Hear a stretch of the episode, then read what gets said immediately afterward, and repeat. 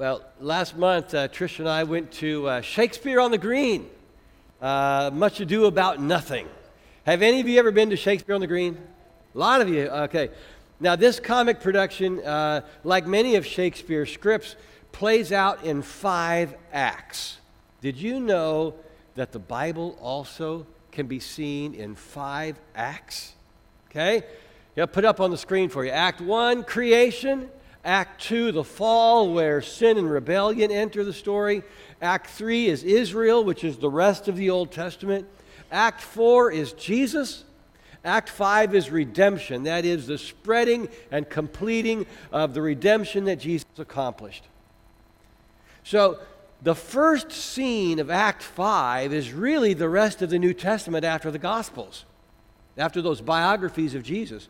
And we get glimpses of the closing scene of Act 5 from the last book of the Bible, Revelation. So we know a little bit about how the story is going to end. And we are in this story. We are characters in Act 5. We're learning our roles and we're living into God's redemptive story. And we, and we have to remember that. We have to remember our place especially when we read the Old Testament, which we're doing today. So I'm going to ask you to open your Bibles to the book of Numbers. There are Pew Bibles in front of you if you want to turn there. It's on page uh, 146. We're going to be uh, starting with chapter 13, verse 23. Numbers is the fourth book of the Bible, right? Genesis, Exodus, Leviticus, Numbers. It's called Numbers because it has a lot of census stats. Numbers. It also has laws and instructions and, and stories about God's people, Israel. Uh, by the way, today and the rest of the month, we are be, we'll be reading from the book of Numbers in a new series called Transition Times. The book of Numbers represents a transition time for the people of Israel. Just before this, God had set them free from slavery in Egypt, and Moses led them to Mount Sinai, where they received the Ten Commandments and a bunch of other laws. And then God had led his chosen people to the border of the promised land. And they selected one man from each of the 12 tribes to explore it. So the team of 12 scouted what we call the land of Canaan from south to north and back again. And so you follow with me, starting with verse 23. Uh, when they reached the valley of Eshcol, they cut off a branch bearing a single cluster of grapes Two of them carried on a pole between them, along with some pomegranates and figs. Can you imagine a cluster of grapes so big that you have to carry it on a pole between two people? Anyway, that, that place was called the Valley of Eshcol, and Eshcol means cluster, right? Because of the cluster of grapes the Israelites cut off there. At the end of the 40 days, they returned from exploring the land. But that's not all, as Terry read for us, that's not all that the 12 scouts saw when they explored Canaan. They also saw that their cities were well fortified, means they're like a fort. They've got high walls surrounding the city that made them nearly impenetrable. Not only that, some of the people there are giants. Compared to them, we look like grasshoppers. But Caleb, one of the scouts, was enthusiastic. He said, Come on, everybody, let's go, let's take the land. Now, you'd think that when people hear how wondrous the promised land is, that they'd throw a huge party. You'd think they'd be saying, Oh, wonderful, God brought us out of the land of Egypt, so surely we can count on Him now, and our new home will be fabulous. It'll be a land flowing with milk and honey. That's a Bible phrase, isn't it? You don't hear much anywhere else, but it's all over in the Old Testament, especially this land flowing with milk and honey. I got a theory about that. That, that milk mixed with honey is as close to ice cream as they could possibly get. and everybody likes ice cream, right? Okay. But instead of throwing a party, what do they do? Let's go to chapter 14, starting with verse 1. You, you with me? Next page. Then that night, all the members of the community raised their voices and wept aloud. They cried all night long. All the Israelites grumbled against Moses and Aaron. They're the, kind of the leaders, Moses and his brother Aaron. And the whole assembly said to them, If only we had died in Egypt or in this wilderness? Why is the Lord bringing us to this land only to let us fall by the sword? Our wives and children will be taken as plunder. Wouldn't it be better for us to go back to Egypt? And they said to each other, We should choose a leader and go back to Egypt. Listen to them. They want to go back to working seven days a week, 52 weeks a year for the rest of their lives. They want to go back to no opportunity to improve their lives. They want to go back to being beaten and abused, treated worse than animals. And Israel, their refusal to trust God at this transition of their lives, of, this, of, their, of their history, became a warning to all future generations. Think about it. This was the generation that saw more miracles than any other generation. And now, when they finally stand on the border of the promised land, they go, We, we, we, don't, we don't want to go. So God sends them back to the desert 40 years until that generation dies off and a new generation rises up that's ready to trust the Lord. Okay, sidebar, okay? Can we, can we have a little parentheses time here in the message? Here's a question. As, as Christians living in Act 5, right? Act 5, how do we read the Old Testament, God's story? You know, Act 1st, 2nd, and 3rd Act. Here's the answer. As Christians, we read the Old Testament through the lens of Jesus. Can we put that? There we go. As Christians, let's say it together, shall we? as Christians, we read the Old Testament through the lens of Jesus. I hope that you'll write that down. I hope you'll write it in the front of your Bibles. I, and, and this is going to be something we're going to come back to this month, but I really want it to stick today, okay? So I'm just going to, let's say it one more time. As Christians, we read the Old Testament through the lens of Jesus in, in the book of Numbers, God tells his people to invade and conquer Canaan. But we read it through the lens of Jesus. Jesus said to love our enemies, not attack them. You know, sometimes I read the Old Testament and I'm not exact the Old Testament and I'm not exactly sure why there's such a big difference between the Old Testament and the New, but I do believe that in the Old Testament God adopted, adopted a rough people in a violent time. I mean, this was a lot of barbaric stuff, right? And God had to reach them and relate to them in a way that they could understand. And without Act 3, God would never have been able to prepare the world for the coming of Jesus in Act 4. Jesus wants us to go to every nation, not to conquer them. He wants us to share good news with them. So, reading Numbers 13 and 14 through the lens of Jesus, what can we learn? Well, the Israelites are in transition. They're standing on the border between uh, the, their old days of slavery and their new days of freedom in the promised land. Standing on the border then means they have a choice. Will they go backward or forward? And when you stand on a border in your life, you have a choice. Will you believe that you're incapable, doomed to fail, or will you believe that you're God capable and ready to move forward? So, got an affirmation for us. I believe it's an affirmation full of faith and hope and good news. God has been trustworthy in the past, and God can be trusted with our future.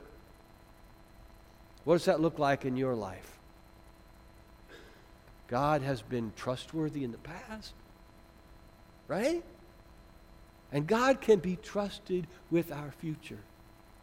Let's say, let's say that you have piled up a mountain of debt student debt, credit cards, auto loans, medical expenses, and it's really pretty common.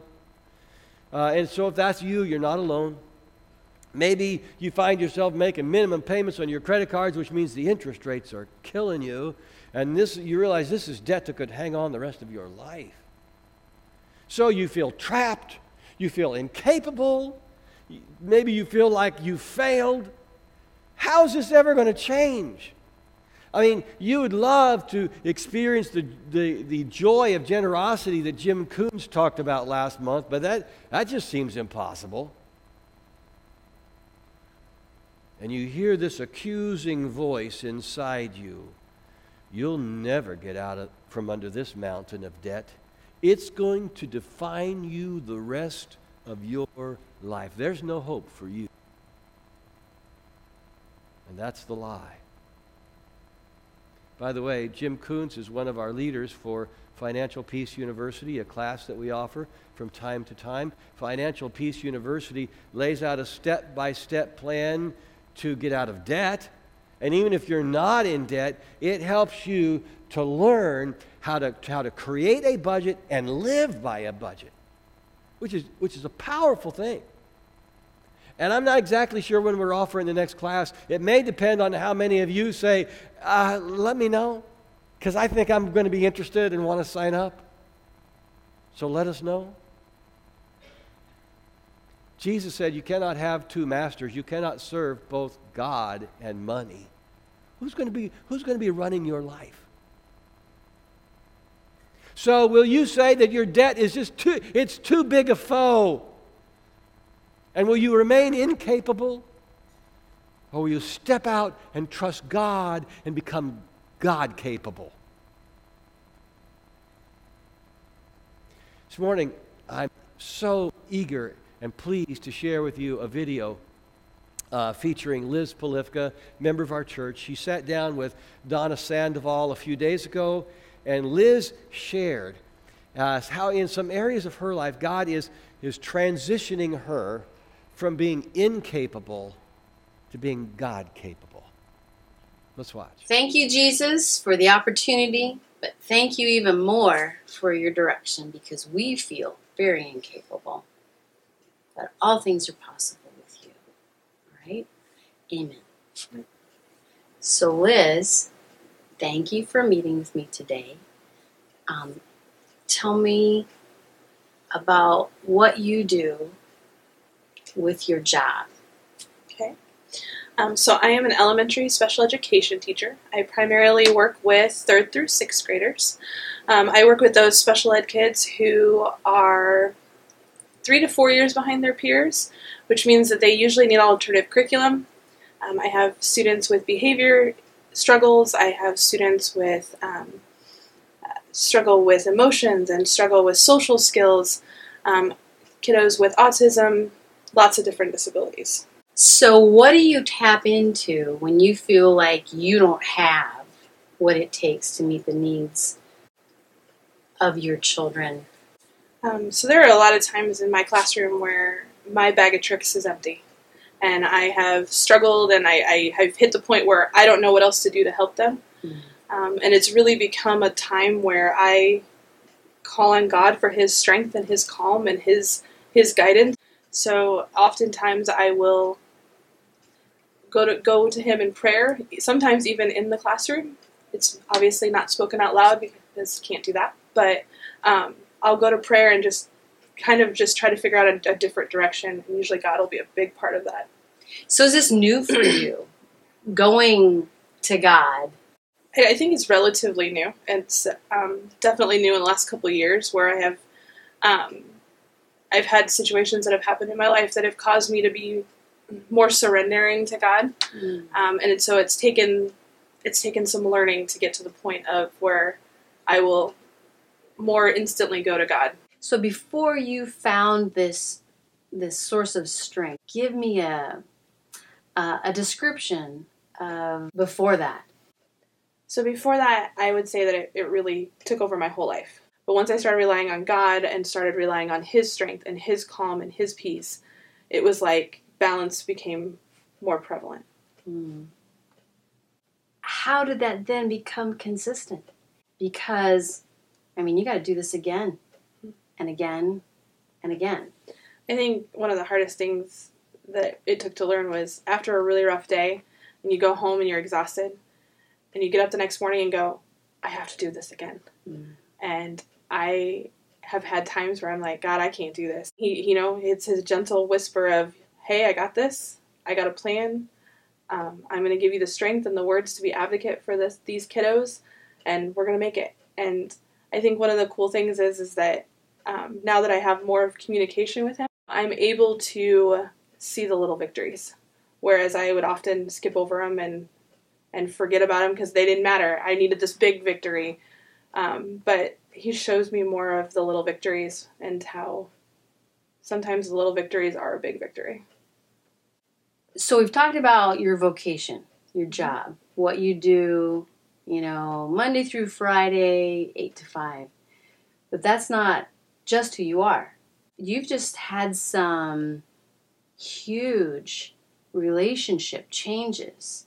So, how did that impact you while you're trying to, you know, maintain this mode of operation called a job as a teacher and then here we are now you're faced with this death of your mom and now how the relationships of your family let's talk a little bit about that. So i think one of the hardest things um, when my mom passed away is my mom was really good at being the glue. I didn't understand what was going on or i was getting frustrated with with somebody else in my family. She'd be like oh well this is you know she could explain it to me. And so when you lose that person that can decode and explain and person you kind of go to for some of that guidance and wisdom, it's it's hard to navigate. And so navigating the relationships with my family was really hard following her death. What does that look like? It was really learning new tools. It was learning new tools to to listen, um, to ask God what in the world is going on here because, you know, we're frustrated with each other and I don't even know why we're frustrated with each other. Um, there was, you know, arguing and, and just hurt and going through that grief process on top of it. Everybody grieves differently. And having to see where someone else was coming from while still navigating yourself mm-hmm. and creating new boundaries and creating new systems and modes of operation to so that you could still have that relationship um, but not have it be the same because it would never be the same. Are there one or two things that that you've felt like god led you to do? I do a lot of journaling and when i journal it is able to um, it's a letter to god is usually what it is. And sometimes those are happy joys and just excited days, and sometimes they're tear felt, and sometimes there's anger and but he's able to take all that. So being able to journal has just been a great way of being able to let a lot of what happened that day go. Mm-hmm. I learned that I can't do it on my own.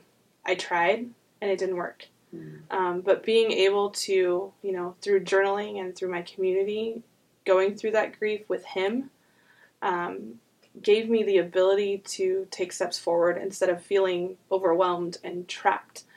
Um, because when I didn't take his hand and didn't walk through it with him, I was trapped and I couldn't breathe and everything was crumbling. But it was amazing the release when I could share that burden with him. Mm.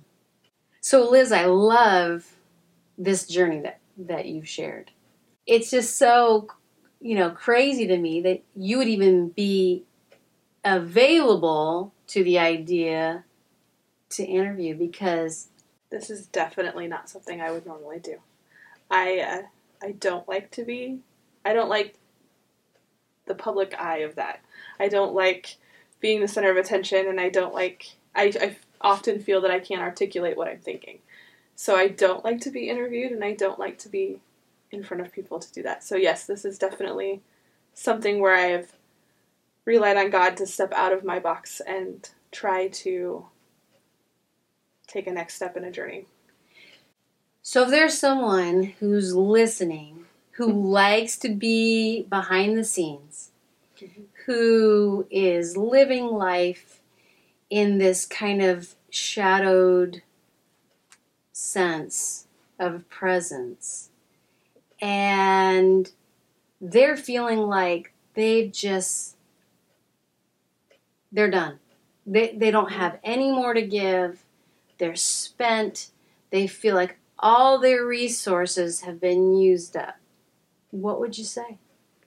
Trust and talk to God.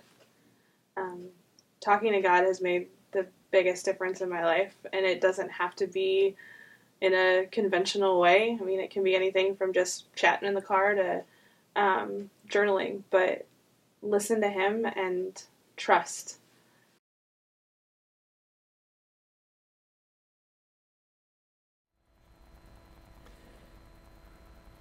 So when you uh, see Liz today at our Fun Fest, uh, just give her a little thanks or a thumbs up or a hug or whatever. Uh, in the New Testament, a leader in the church writes to his Christian sisters and brothers, and he brings up this story of the disaster in the desert, Numbers 13 and 14, when their ancestors refused to listen to God and they're at the border of the promised land. And uh, the writer says this Today, if you hear his voice, do not harden your hearts, as you did in the rebellion during the time of testing in the wilderness. You see, the New Testament always reads the Old Testament through the lens of Christ. Did you know that? We, we see the ancient Israelites hardening their hearts and rebelling against God, and, and we don't want to do that same kind of thing. We don't want to make that same mistake. A few verses later, the writer of the letter of Hebrews says, Encourage one another daily, so that none of you may be hardened by what? Say it with me hardened by sin's deceitfulness. Pardon me, sin's deceitfulness. You know, I was thinking that's what happened back in Act 2, right? The woman and the man uh, decided that despite it all, had God, God had provided for them in the garden, that they thought, still God cannot be trusted. They believed that, that, that God was somehow holding back the best from them. They believed that lie despite all that God had offered them and all that God had done for them, that, that God really couldn't be trusted. That is the deceitfulness. That's the lie. So when you stand at the border, sisters and brothers, don't be deceived. God has been trustworthy in the past, and God can be trusted with our future. Let's say it together, shall we? God has been trustworthy in the past, and God can be trusted with our future. So don't let yourselves be hardened. Don't let your hearts be hardened by the lie, by, the, by sin's deceitfulness. I want to I want to close with one more example because for some of you it might be where you are in your life right now and for others of you you will be there at some point.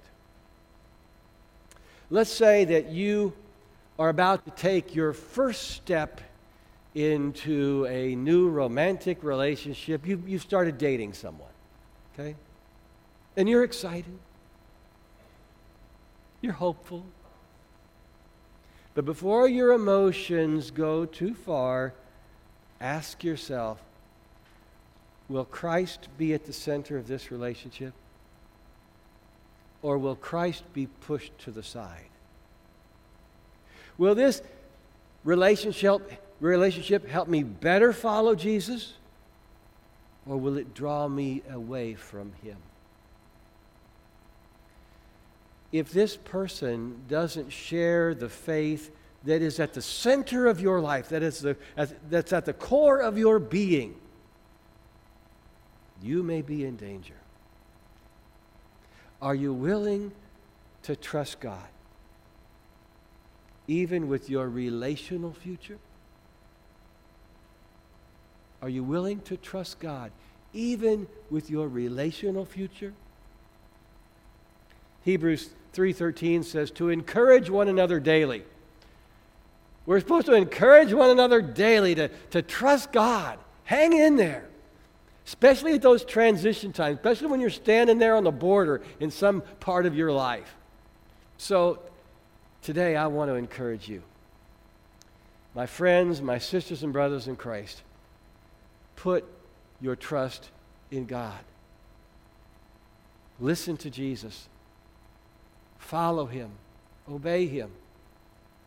God has been trustworthy in the past, and God can be trusted with your future. Let's pray.